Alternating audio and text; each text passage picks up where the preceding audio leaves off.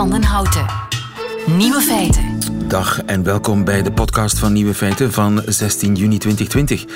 In nieuws vandaag dat kinderen in de Verenigde Staten geen al te hoge pet op hebben van de president. En 60 jaar geleden was dat wel helemaal anders, zo blijkt uit een langlopende studie. Want toen uh, lagere schoolkinderen in 1958 werd gevraagd wat de president volgens hen zoal deed, kwam er geen enkel negatief antwoord. Over de huidige president geven kinderen vijf keer zoveel negatieve als positieve antwoorden. Hij liegt, hij beledigt mensen, hij wil een oorlog beginnen. Op de vraag hoe doet de president het, antwoordde 71% van de kinderen tijdens het presidentschap van Eisenhower met zeer goed. Onder Trump is dat aantal gezakt naar 17. In 1958 vond amper 3% van de kinderen dat de president geen goed mens is. Tegenwoordig vindt 51% van de kinderen dat. En nog eentje, in 1958 dacht 67% van de kinderen dat de president veel harder werkte dan andere mensen. Nu denkt nog amper 39% van de kinderen dat. Hoe zou dat toch kunnen komen? De andere nieuwe feiten vandaag. Melania Trump is zeker niet dat schaapje dat gevangen zit in een gouden kooi, blijkt uit een nieuw boek dat vandaag over haar verschijnt. Als het van Mark van Ranst afhangt, gaan we nooit meer handen schudden. Een bokser in Amerika kreeg per ongeluk doping via seks. En er zit veel plastic in de regen. De nieuwe feiten van Bas Birker hoort u in zijn middagjournaal. Veel plezier. Radio 1. Nieuwe feiten. Wie is Melania Trump? Het was tot nu toe een mysterie. Een pokerface. Zegt nooit wat, toont nooit emotie. Maar nu is er een boek over de First Lady. Een boek waarin blijkt, waar het blijkt dat die First Lady alles behalve een gevangene is in een gouden kooi. Twan Huis, goedemiddag. Goedemiddag, hallo. Amerika-kenner en uh, het boek heet The Art of Her Deal, een nieuwe biografie over de First Lady die vandaag uh, verschijnt. Het boek is geschreven door een, uh, een doorwinterde journalisten, hè? Ja, zeker. Doorwinterde journalisten van de Washington Post, dus dat, dat zit snor. Um, het blijft natuurlijk lastig, omdat je nooit precies weet met wie zij allemaal gesproken heeft. Maar laat ik op voorhand zeggen dat de serieuze pers, bijvoorbeeld de concurrent New York Times, haar boek ook serieus neemt. En um, ja, wat er fascinerend aan is, is dat zij eigenlijk al in je inleiding, is het feit dat uh, Melania Trump, waarvan zelfs een hashtag was uh, uh, dat we ons allemaal toch een beetje, dat we haar zielig moesten vinden. Free Melania. Dat die helemaal niet... Bevrijd ja, Melania. Melania. Ja. Ja, en dat, dat blijkt helemaal niet nodig, want zij wil helemaal niet bevrijd worden. Zij heeft de beste deal van allebei, suggereert het boek. En een van de mooie details in het boek is dat toen president Trump gekozen werd, in uh, november 2016 tot president. Dat zij toen met hem is gaan onderhandelen over haar prenup. En een prenup, prenuptials, dat is het contract dat als je heel veel geld hebt, meestal als man, je met je vrouw afsluit zodat zij niet je hele vermogen kan wegkapen als je gaat scheiden. En dat heeft Melania natuurlijk met Donald, want zij kwam niet zo arm als een kerkrad bij hem terecht, maar niet heel rijk. Uit Slovenië, model in New York, ze had nog niet eens een uh, verblijfsvergunning. Uh, dus hij had natuurlijk wel door, als ik met haar doorga, dat deed hij met al zijn vrouwen, dan heb ik een prenup nodig. En nu blijkt dat dat boek dat Melania onderhandeld heeft voordat ze naar Washington kwam met haar zoon Barron, over het huwelijkscontract om er een betere deal uit te sluiten. Vandaar de titel The Art of, Her, deal. deal. Want zij besefte natuurlijk dat zij op dat moment zijn lot in handen had. Uh, dat als zij niet naar ja. de White House zou komen. En eerder nog toen bij het uitbreken van dat seksschandaal, toen hij betrapt werd in die bus, hè, weet je, met het, het geluid stond nog aan.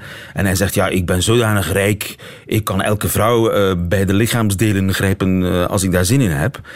Toen, ja, vooral toen, toen, dan, hè? grab hem bij de pussy. Grab hem, grab hem bij de pussy, inderdaad, jij zegt het. Uh, toen had zij natuurlijk ook hem kunnen laten vallen.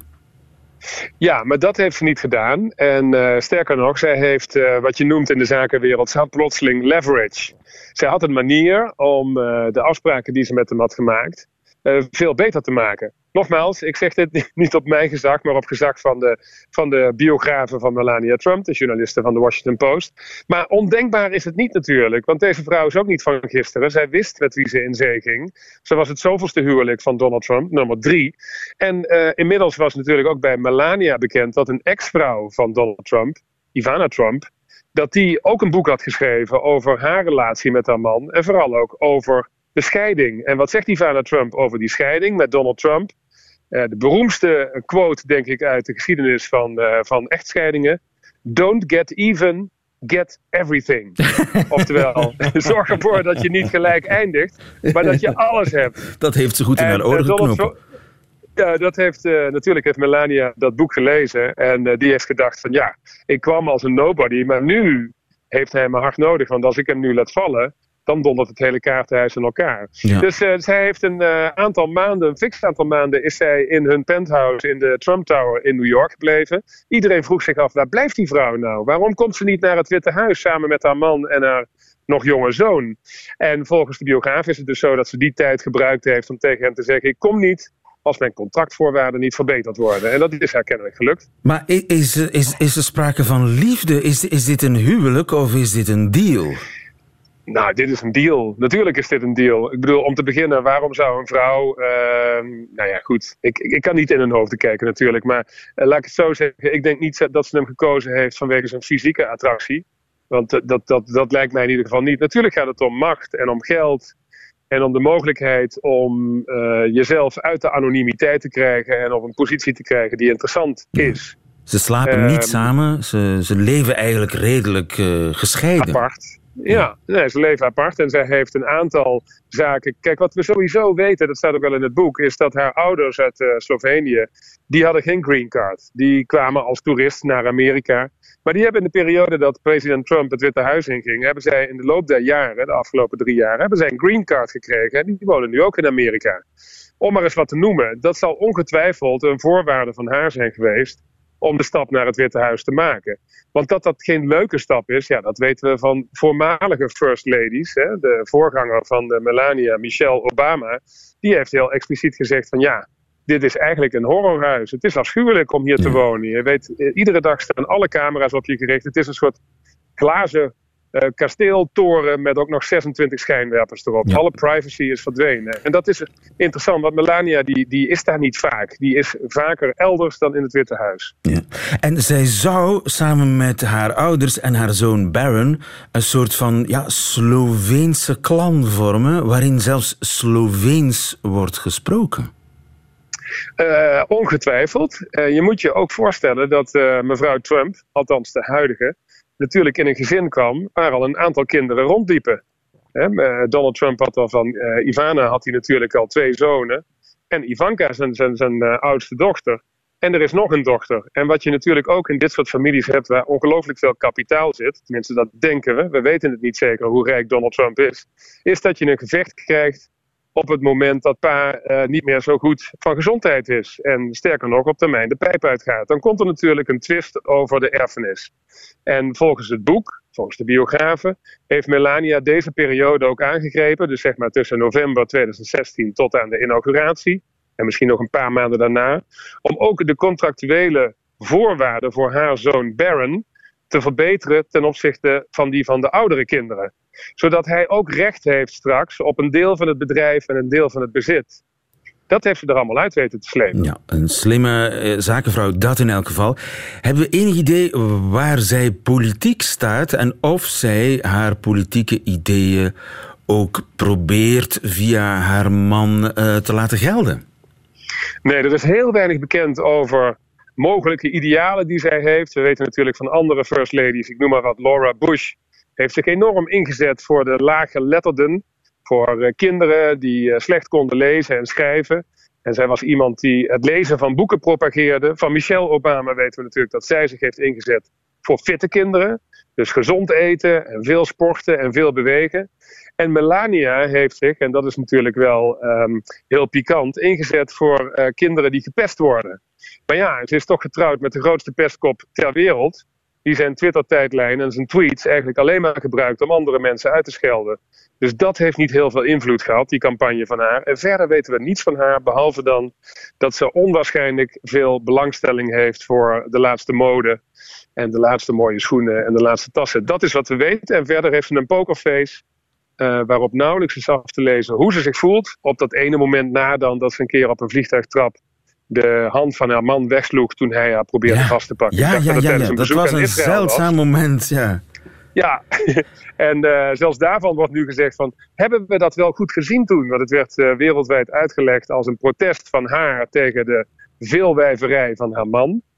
En langzamerhand, althans dat wordt beschreven in dit boek, lijkt het erop dat Melania als een huis achter Donald Trump staat. En sterker nog, hem misschien wel geenthousiasmeerd heeft om zich te kandidaat te stellen voor het presidentschap. Zo schijnt ze gezegd te hebben tegen hem in de afgelopen jaren voordat hij president werd. Je praat altijd wel over de mogelijkheid dat je jezelf gaat kandideren, maar doe het dan toch eens een keer. Ja. Uh, dat is natuurlijk interessant. Dus zij is misschien wel het laatste zetje dat hij nodig had om zich te kandideren. En daardoor hebben we nu president Donald Trump. Ze is in elk geval niet zijn gevangene. The art of her deal. Zij is een even grote dealmaker als haar man. Ze zijn elkaar misschien uh, waard. Dat zou best kunnen. Ik denk het zeker. Het is een stille kracht, uh, maar geen slappe kracht. Ze heeft power genoeg. Twan Huis, dankjewel. Goedemiddag.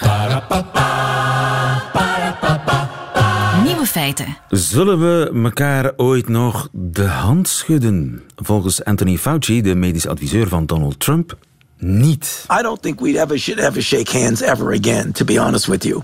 Not only would it be good to prevent coronavirus disease, it probably would decrease the incidence of influenza dramatically. Ja, prachtige tweetonige stem die man toch, hè? Anthony Fauci wil de handdruk op de vuilnisbelt van de geschiedenis gooien. Mark van Ranst, goedemiddag. Goedemiddag. Onze viroloog des vaderlands. Heeft hij gelijk? Ik denk het wel. Um, Wanneer we dat niet zouden doen, dan zou dat de, het voorkomen van een aantal ziekten, niet enkel uh, ademhalingsziekten, maar bijvoorbeeld ook maag-darmziekten, kunnen verminderen. Um, ik denk ook dat het moeilijk gaat zijn om het er terug in te brengen. Wanneer je iemand een hand geeft, dan verwacht je dat daar een hand terugkomt.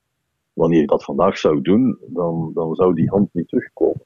Dus dan, dan geef je eigenlijk een hand voor niks. Ja. Um, dus dat gaat heel raar zijn. En dus dat er terug inbrengen, ik, één, ik vind het niet nodig. Um, het heeft ook zijn, zijn mening wat verloren.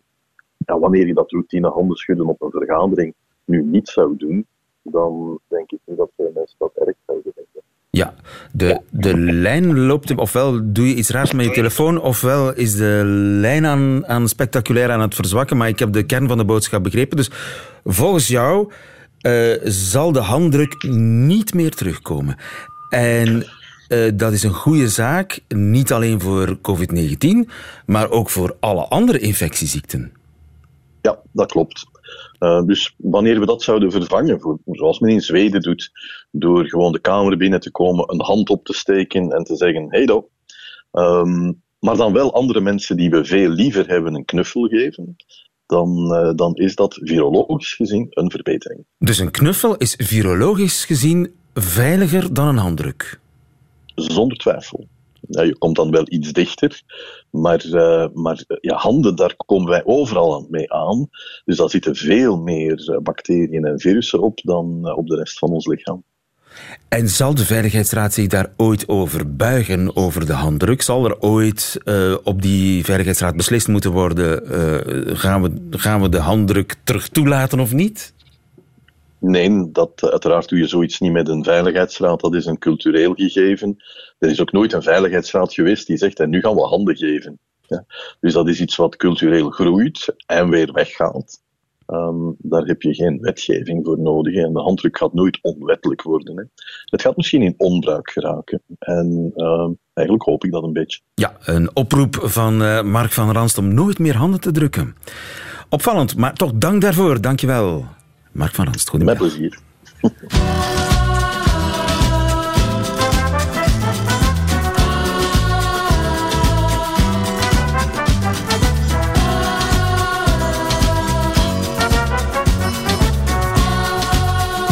Nieuwe feiten. Er valt een enorme hoeveelheid plastic uit de lucht. Uit onderzoek in Amerika blijkt dat er duizend ton, duizend ton, dat is dus 1 miljoen kilo, microplastics via de regen in nationale parken terecht is gekomen. Het regent met andere woorden plastic. Colin Jansen, goedemiddag. Goedemiddag. U bent hoogleraar milieutoxicologie in Gent aan de universiteit. Ik schrik daarvan. U ook? Uh, ik niet echt. Uh, dit is een, een in de recente studies. Uh, een zeer belangrijke studie, maar er zijn al een paar studies geweest die aantonen dat er uh, met een groot woord atmosferische depositie is van microplastics. Met andere woorden, plastic die uit de lucht valt via de regen of gewoon droog op de grond valt. Dus er is atmosferisch transport. We hebben heel lang gekeken naar de zee. We zijn dan naar het land beginnen kijken.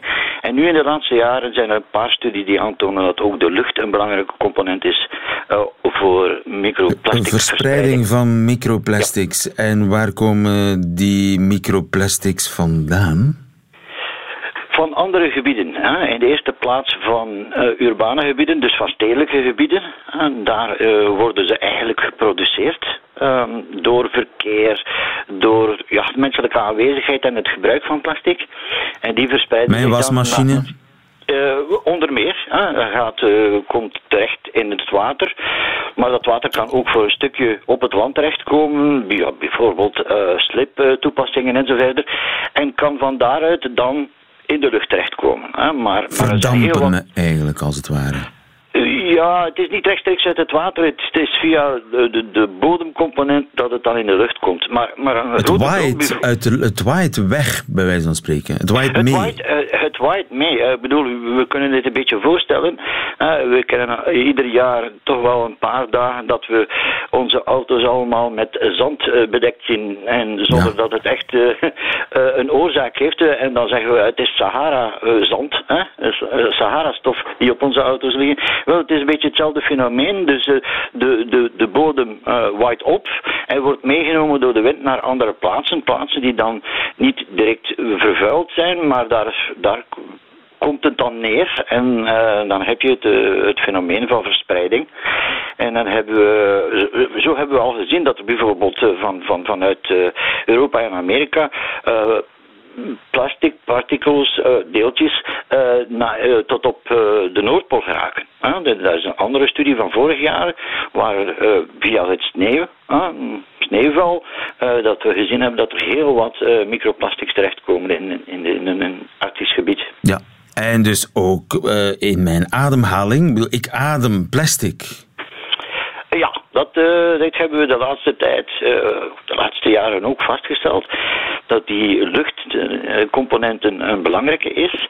En er zijn enkele studies nu, die nu aantonen, berekenen, suggereren dat de component dat we binnenkrijgen in ons lichaam via de lucht van microplastics, het aandeel van microplastics via de lucht, even groot is als het aandeel die we via voeding en ons drankgebruik hebben. Ja, dan komt het in de spijsvertering terecht en uh, ja, dan ja. verlaat het mijn lichaam via de gewone kanalen, zeg maar. Ja. Maar als, als ik adem, ja, dan, dat klinkt gevaarlijker. Dan komt uh, misschien in mijn bloedbaan terecht via de longblaasjes. Wel, eerst, eerst moeten we stellen dat, dat hetgene dat je net geschetst hebt, plastisch geschetst, uh, wel voor een stuk klopt. Hè. Er gaat een groot gedeelte van hetgeen dat we via voeding binnenkrijgen, uh, ons lichaam op natuurlijke wijze uh, verlaten.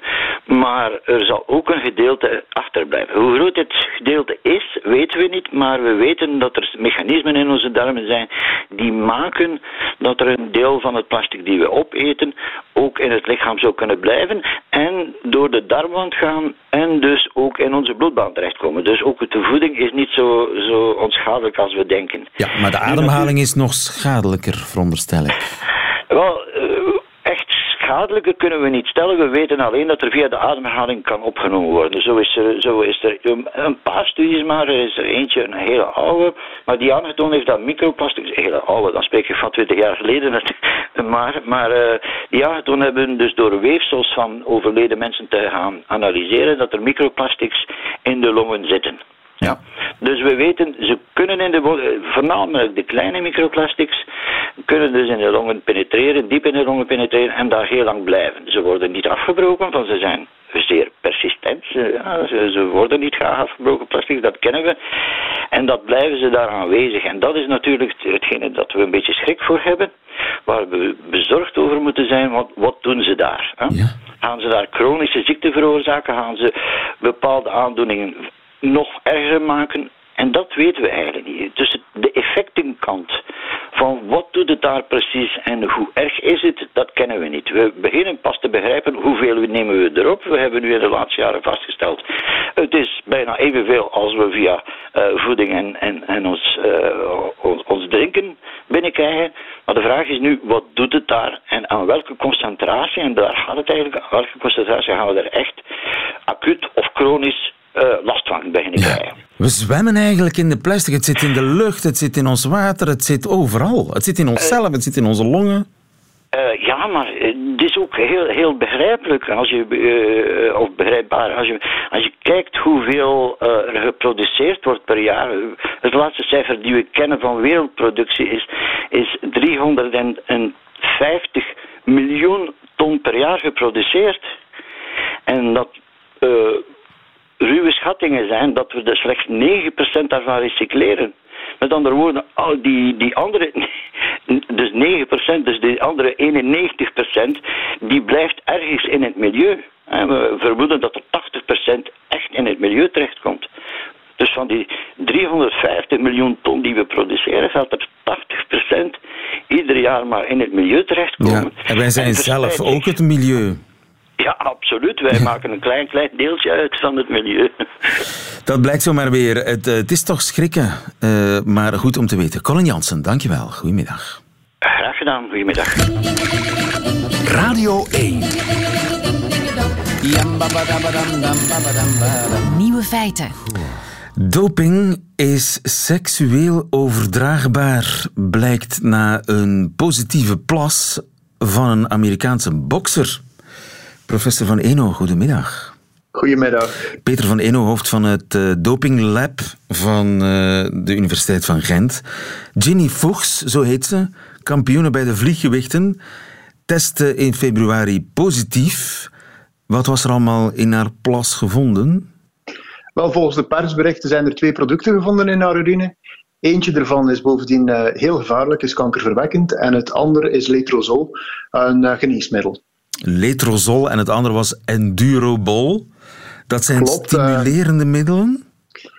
Wel, uh, letrozol uh, werkt in op de hormonale huishouding. En het andere product, Endurobol, ook gekend onder de codenaam HW1516, was een middel die de uithouding zou verbeteren. Maar dat is nooit op de reguliere farmaceutische in, markt geraakt, omwille van het feit dat het kanker veroorzaakt. Jeetje. Nu blijkt dat niet zij, maar haar vriend die producten innam. Ja, en uh, daar schrik ik van. Uiteraard, het ganse dossier heb ik niet kunnen inkijken. Ik ken enkel maar wat er in de pers uh, verschenen is. En dat is wel wat bizar. Ik weet van andere middelen dat het uh, kan via ja, seksueel contact. Wanneer dat je bijvoorbeeld een crème op de va vagina aanbrengt, dan kan er seksueel contact, contact zijn en kan de man bijvoorbeeld positief testen. Maar hier gaat het om orale producten. En dus dat, daar schrik ik wel van. Ja, ja, dus je neemt ze in en dan komen ja. ze in je bloed terecht. En, dan, en ook in je sperma, neem ik aan. En zo zou zij sporen van die producten in haar lichaam hebben gekregen en dus ook in haar urine. Dat is het naar alle, naar alle waarschijnlijkheid. Hè. De, het ganse mechanisme staat niet beschreven, maar als men natuurlijk zegt via seksuele overdracht, ja, dan, uh, dan moet je er vaak geen tekening bij maken. Ja. Nu, je zegt het is nogal voorgekomen via vaginale crèmes. Ja, via vaginale crèmes bijvoorbeeld. Er zijn een aantal producten op de markt die werken tegen bijvoorbeeld schimmelinfecties bij de vrouw, waar dan verboden producten in zitten. En dan kan het dat uiteraard als er seksueel contact is, dat de man nadien positief test. Of je hebt een aantal producten die vaak bij mannen worden aangebracht. Eh, bijvoorbeeld een aantal anabolsteroïden onder de vorm van een crème, die men dan bijvoorbeeld op de onderbuik moet uh, wrijven. Ja, als je dan seksueel contact hebt als een vrouw, kort nadat dat uh, aangebracht is, ja, dan kan het wel zijn dat er wat van die gel natuurlijk ook op jouw lichaam komt en dat jij dan ook positief test. Ja, maar dan zitten we toch echt in de, in de thero-thero-thero-sfeer. Ik bedoel, dat, dat, dat zijn toch maar hele kleine restanten die, die kunnen Klopt, teruggevonden worden. Klopt, perfect. Dat zijn hele, hele kleine uh, hoeveelheden en hele kleine concentraties. Maar er is wat men noemt een zero-tolerance beleid, een no-tolerantie, waarbij dat zelfs de kleinste hoeveelheden van bepaalde producten uh, aanleiding geven tot een positieve plas. En ondertussen zijn wij ook zo goed geworden, als het ware, dat we extreem kleine, de 000 hè, verhalen, ja. dat wij die kunnen detecteren. En ja. uiteraard als lab kunnen wij niet het onderscheid maken tussen moedwillig of uh, onvrijwillig positief testen. Wij stellen enkel vast dat er iets aanwezig is. Ja, en dus dat onvrijwillig uh, gebruik van, uh, van doping door seksueel contact, dat is iets wat eigenlijk, ja, dat komt nauwelijks voor, maar het kan.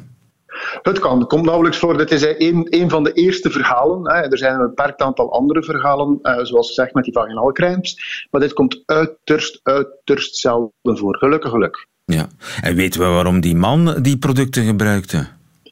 Uh, dat zal uh, geweest zijn om zich te doperen. Want uh, zoals gezegd, dat ene product, die Endurobol, is enkel op de zwarte markt te verkrijgen. De farmaceutische industrie heeft de productie ervan gestaakt toen men nog bezig was aan dierproeven. Omdat men zag dat de dieren allerlei kankervormen kregen. En dat is ook een van de weinige middelen waarvoor dat de farmaceutische industrie ooit gewaarschuwd heeft. Meestal als men iets ontwikkelt en men merkt bijvoorbeeld uh, dat een ander product beter is of dat er negatieve gevolgen zijn van het gebruik, dan uh, stopt men gewoon met die proeven, maar men meldt dat niet. Omwille van het feit dat men zag dat dit uh, product meer en meer door mensen die doping gebruiken werd gebruikt, is de farmaceutische industrie voor eens naar buiten gekomen en hebben ze gezegd van stop hier alstublieft mee, jullie weten niet wat jullie doen. Dit is kankerverwekkend, dit is zeer gevaarlijk. Ja. Toch, toch stellen we vast dat het meer en meer gebruikt wordt, ook in België. Het wordt toch gebruikt. Ook al waarschuwt de, de, de industrie die het zelf ontwikkeld heeft van jongens, we hebben een fout begaan, dit is, uh, dit is kankerverwekkend. Ja. Helaas uh, ja, letten mensen die zich doperen niet altijd op, uh, op dat type van berichten en daar trekken ze er niks van aan. Ja, en je kunt het zelfs seksueel overdragen aan iemand anders, is nu gebleken. Die vrouw, Ginny heet ze, Ginny Fuchs, haar seizoen, ja, dat is na de vaantjes na vier maanden ja, preventieve schorsing. En dan zwijgen we nog over de reputatieschade. Ja, rechtvaardig is dat niet, hè? Goh, rechtvaardig is het niet. Uh, het is natuurlijk uh, het is niet zo dat er niks is vastgesteld. Wat men heeft vastgesteld klopt. Uh, de methode waarop het bij haar binnengeraakt is, dat is, dat is een beetje onorthodox. Uh, maar daar is zij uiteindelijk ook nog, uh, hoe raar dat het ook mag klinken, nog altijd zelf voor verantwoordelijk. Hè? Ja, ja, maar ze heeft zich niet uh, seksueel gedopeerd. Hè? Het was niet haar bedoeling, neem ik aan. Toch? Nee, dat was, daar het, mogen we toch van uitgaan. Het was, het was niet met de intentie om zich te doperen. Vandaar dat ze ook deze strafvermindering door het uh, United States Anti-Doping Agency gekregen heeft. En men heeft dat in, in rekening gebracht. Uh, vergelijk het met. Je wordt aan 140 km per uur geflitst op de autosnelweg. Uh, dan krijg je normaal een boete. Als dat natuurlijk om 4 uur s'nachts was en je brengt je hoogzwangere partner uh, naar het moederhuis om, om, te bevallen, dan zal de rechter waarschijnlijk ook wel een oogje hebben. Ja. Hier zit je in hetzelfde geval, maar uiteraard, je moet het eerst kunnen uitleggen. Ja, uh, de, en er zal een grondig woordje uitleg gevolgd zijn tussen de Ginny Fuchs en haar vriend, neem ik aan, die in het vervolg een condoom zullen gebruiken. Mogen we ik, ik hoop het. Peter ik, van Eno, ik hoop het. dankjewel. Goedemiddag. Graag gedaan. Dat waren de nieuwe feiten van vandaag 16 juni 2020. Alleen nog die van stand-up comedian Bas Birker krijgt u in zijn middagjournaal. Nieuwe feiten. Middagjournaal. Liefste landgenoten. Ik ben natuurlijk geen expert, maar als het aankomt op applaus, dan durf ik mezelf toch op zijn minst een ervaringsdeskundige te noemen. Vroeger, toen optredens nog live plaatsvonden en webcammen iets was voor Duitsstalige nepprofielen die op Facebook een ganz geile groepe hadden gemaakt voor singles zum seks haben, vroeger dus, kreeg ik nogal eens applaus. Sterker nog, ik kreeg er meerdere per avond volgens de regels van de kunst. Het eerste applaus krijg je eigenlijk gratis. Bij het betreden van het podium, nog voordat je een woord hebt gezegd, gaan de handen van het publiek al op elkaar. Daarmee laten de aanwezigen weten dat ze het fijn vinden dat je daadwerkelijk bent komen opdagen. Op zich een totaal waardeloos fenomeen. Buiten artiesten krijgt niemand een applaus als hij gewoon op tijd is vertrokken en zonder al te veel ongevallen de plaats van bestemming heeft bereikt. Of het moet gaan over piloten bij budget luchtvaartmaatschappijen, maar passagiers die klappen voor vliegtuigchauffeurs verdienen sowieso een lichte voedselvergiftiging in Antalya. Het tweede applaus is wel een blijk van waardering. Hoe beter het optreden, hoe luider de beloning. Soms gaan mensen zelfs recht staan. Dat heb ik nooit begrepen. Alsof ze zeggen dat het mooi was, maar ze wel als eerste de zaal uit willen. Leuke grapjes om meneer Birker, maar nu wil ik mijn jas aan en kaka doen. Ik weet nog dat we in maart elke avond om 8 uur massaal in onze deuropening stonden om te applaudisseren voor het zorgpersoneel. Maar meer dan een applaus omdat ze op tijd waren vertrokken en zich zonder al te veel ongevallen in hun astronautenpakken van dan Aldi hadden gehesen, was dat niet. Het was klappen zonder inhoud, waardeloos. Als we ooit onze dank moesten uitspreken aan door koffiefilters ademende verpleegsters in zelfgenaaide vuilniszakken en duikbrillen van Fisher Price, dan is het nu. Maar wij zijn geen staande ovatie aan het geven. Wij staan al bij de garderobe om te checken of er niks uit onze zakken is gestolen. Ik las in de krant dat het zorgpersoneel de Belgische staat aanklaagt omdat ze zonder afdoende bescherming de grootste crisis in jaren moesten bezweren. Ik hoop van harte dat ze winnen. Ik gun ze een schadevergoeding van een paar honderd euro in de maand. Want opslag, dat is echte waardering. Werken in de zorg is misschien een roeping, maar het is geen hobby. Het zijn verpleegsters, geen artiesten. Geef de zorg de staatssteun die ze verdient. En laat het applaus maar over aan de professionals. Wij zullen netjes buigen.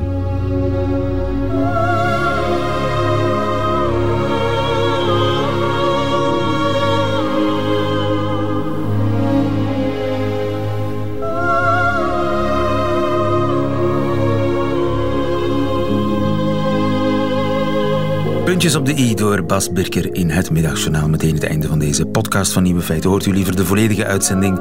Dat kan natuurlijk ook. Ga naar de site van Radio 1 of naar de app. Tot een volgende keer.